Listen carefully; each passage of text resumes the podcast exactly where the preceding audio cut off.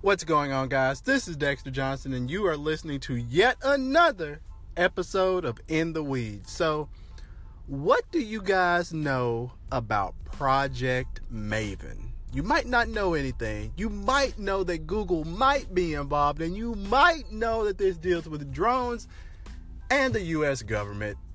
Drops mic.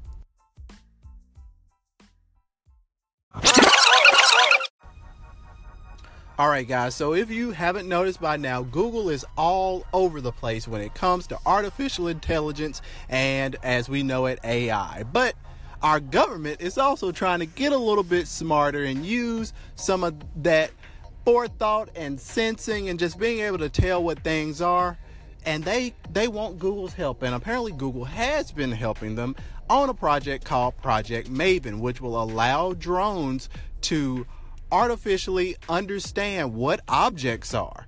And this has actually led to several Google employees quitting and just saying, you know what?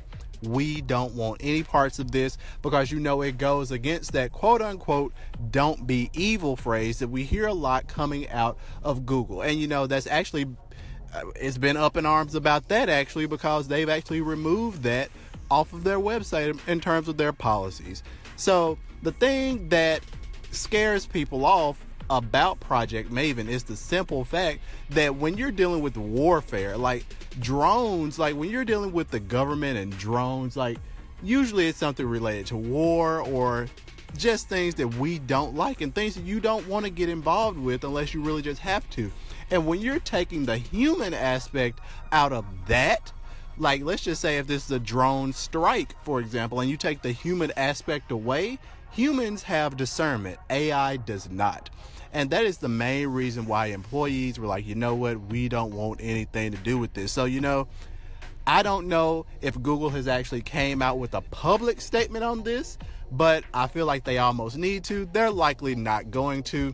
But the funny thing about this that behooves me beyond anything is the fact that you're working with the government that feels like it owns all of your data when it doesn't.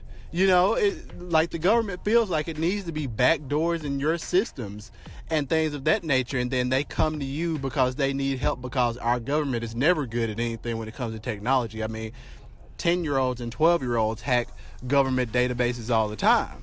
You know, so it's funny that they come to you, and it's funny that you want to help them in a situation where they feel like they're running the show all the time anyway. So, guys, Project Maven in a nutshell, Google, hey, look in the mirror.